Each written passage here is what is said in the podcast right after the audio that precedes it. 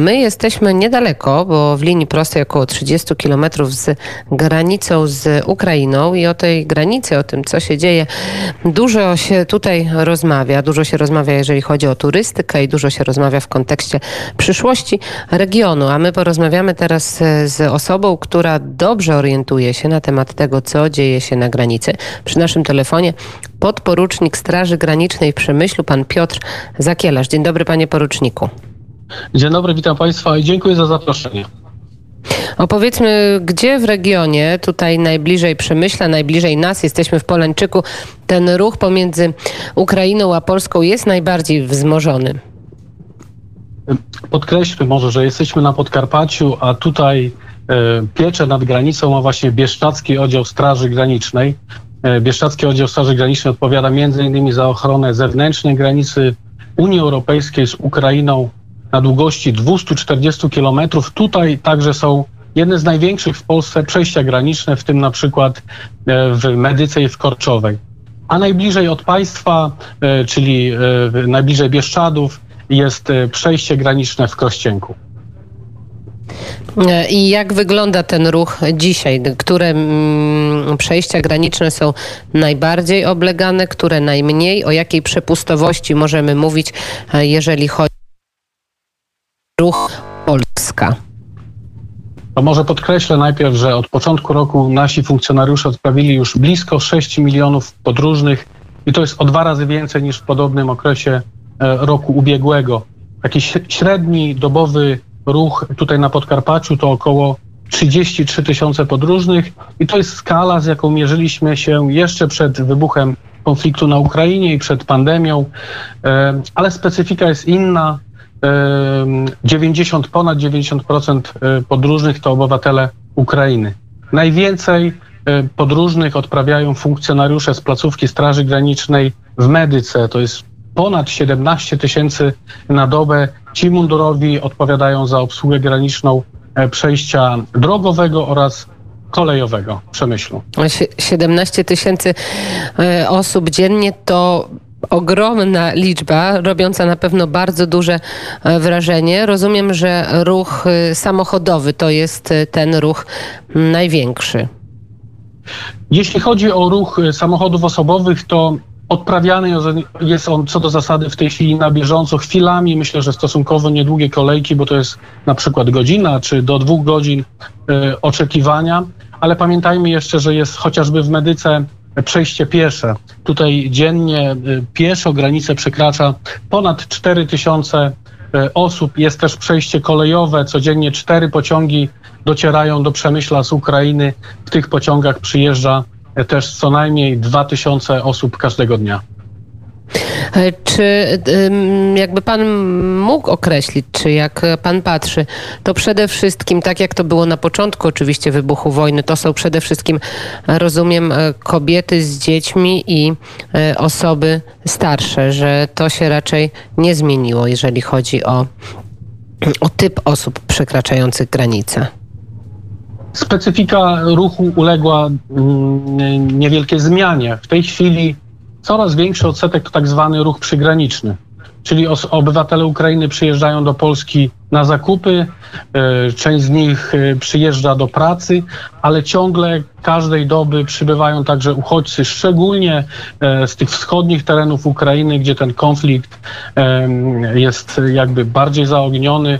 To jest kilkanaście, nawet do kilkuset osób na dobę, które właśnie przyjeżdżają tutaj do naszego kraju, aby uzyskać schronienie.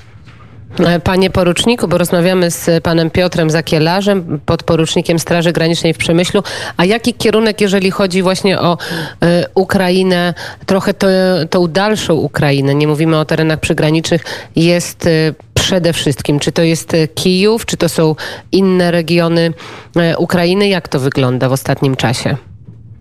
Co do zasady, to są obywatele, całego, obywatele Ukrainy z całego obszaru e, tego kraju, ale tak jak mówię, osoby, które w ostatnich e, tygodniach, dniach e, przyjeżdżają tutaj, uciekając od tej brutalnej wojny, to są osoby właśnie z rejonów Doniecka i wszystkich tych, których dochodzi po prostu do bombardowań. I najczęściej właśnie kobiety z dziećmi czy osoby starsze decydują się, e, żeby ten e, kraj, e, żeby, żeby opuścić swoją ojczyznę e, i znaleźć u nas schronienie. Natomiast skala e, tego rodzaju ruchu jest zdecydowanie mniejsza. Co więcej, no, jak wiemy, wiele, wiele tysięcy osób, obywateli Ukrainy uzyskała w Polsce schronienie. Tu chciałbym powiedzieć o pewnym nowum, to jest e, aplikacja DIA, to jest, e, to jest elektroniczny dokument, mm, e, pierwszy taki w zasadzie w Unii Europejskiej, e, który mogą wyrobić właśnie sobie ci e, obywatele Ukrainy, którzy wyrobili sobie w Polsce PESEL, mają profil zaufany i poprzez właśnie tą platformę dia.pl wyrobią sobie taki dokument, mogą przekroczyć granicę i swobodnie wrócić do swojego kraju. W wielu przypadkach ci właśnie obywatele Ukrainy wyjeżdżają na krótki okres, chcą odwiedzić swoje rodziny, załatwić jakieś formalności. E, Wiemy, że zbliża się szkoła w Polsce, kwestia jakichś dokumentów, e, ale jednak decydują się na powrót do Polski i chcą zostać w tych miejscach, w których dzisiaj są ulokowani. No to teraz y, powiedzmy o tym ruchu w drugą stronę. Oczywiście mówię o ruchu z Polski e, na Ukrainę. Czy nadal przyjeżdżają młodzi mężczyźni w wieku poborowym? E, Czy widzą Państwo wzmożony trochę e, ruch, jeżeli chodzi o tę grupę wiekową, właśnie mężczyzn? Nie, tutaj jako Straż Graniczna nie, nie, nie zauważyliśmy takiej, takiej tendencji, natomiast chciałem potwierdzić, że my jako polska służba no, nie weryfikujemy na granicy e, tego, czy dana osoba, czy tak jak pani wskazała, mężczyzna jest w wieku poborowym, czy nie. My weryfikujemy warunki wjazdu na, na podstawie polskich, czy też unijnych e, przepisów.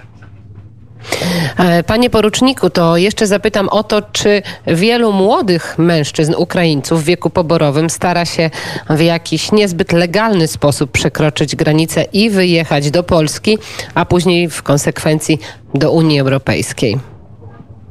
Y, Powiem tak, że y, mieliśmy kilkanaście, od początku roku generalnie na, na naszym odcinku, czyli tak jak wspomniałem, odcinek 240-kilometrowy, to ponad 100 prób nielegalnego przekroczenia granicy.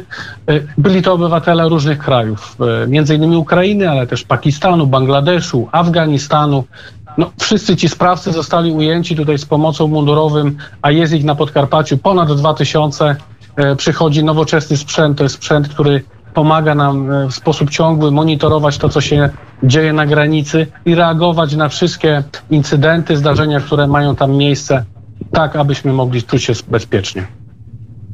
No, A jak wygląda sytuacja w Przemyślu, jeżeli chodzi o te centra pomocowe, które były na początku wojny, pewnie, które przyjmowały wtedy tysiące, tysiące osób? Jak sy- sytuacja wygląda dzisiaj e, w Przemyślu? Pani redaktor, y, kwestia centrów pomocowych jest jakby poza kompetencjami Straży Granicznej. y, Dlatego też y, no, nie chciałbym tutaj się wypowiadać w tym Na, rozumiem. E, Największe problemy, z którymi dzisiaj mierzy się Straż Graniczna w Przemyślu? Największe problemy, myślę, że inwestujemy ciągle w ludzi i w sprzęt. To, jest, to są najważniejsze dla nas narzędzia naszej, naszej pracy. Do Straży Granicznej sposób ciągły prowadzony jest nabór, chociażby w ubiegłym miesiącu przyjęliśmy kolejne kilkadziesiąt y, osób. Y, I to jest taki nasz główny cel teraz, żeby, y, żeby tych mundurowych było jak najwięcej i żeby sprzęt, którym się posługują, był jak najbardziej nowoczesny. E, Ile, ilu strażników granicznych dzisiaj chroni granicy polsko-ukraińskiej? Na Podkarpaciu pamiętajmy, że jeszcze mamy kolegów z, z, z północy, z województwa lubelskiego. Mówimy o województwie podkarpackim. To jest ponad 2000 mundurowych, którzy codziennie są tam na miejscu 24 godziny na dobę, niezależnie od tego, jaka, jak, jaka jest pora, e, jakie są warunki w lecie czy w zimie. E, no, są tam cały czas i, i, i upewniają się, że nasza granica jest szczelna. A my za kilka chwil przeniesiemy się na drugą stronę e, granicy, a teraz już dziękuję. Piotr Zakielasz, podporucznik Straży Granicznej w Przemyślu, był naszym gościem. Dziękuję za rozmowę, panie poruczniku. Dziękuję, pozdrawiam panią oraz słuchaczy Radia Wnet.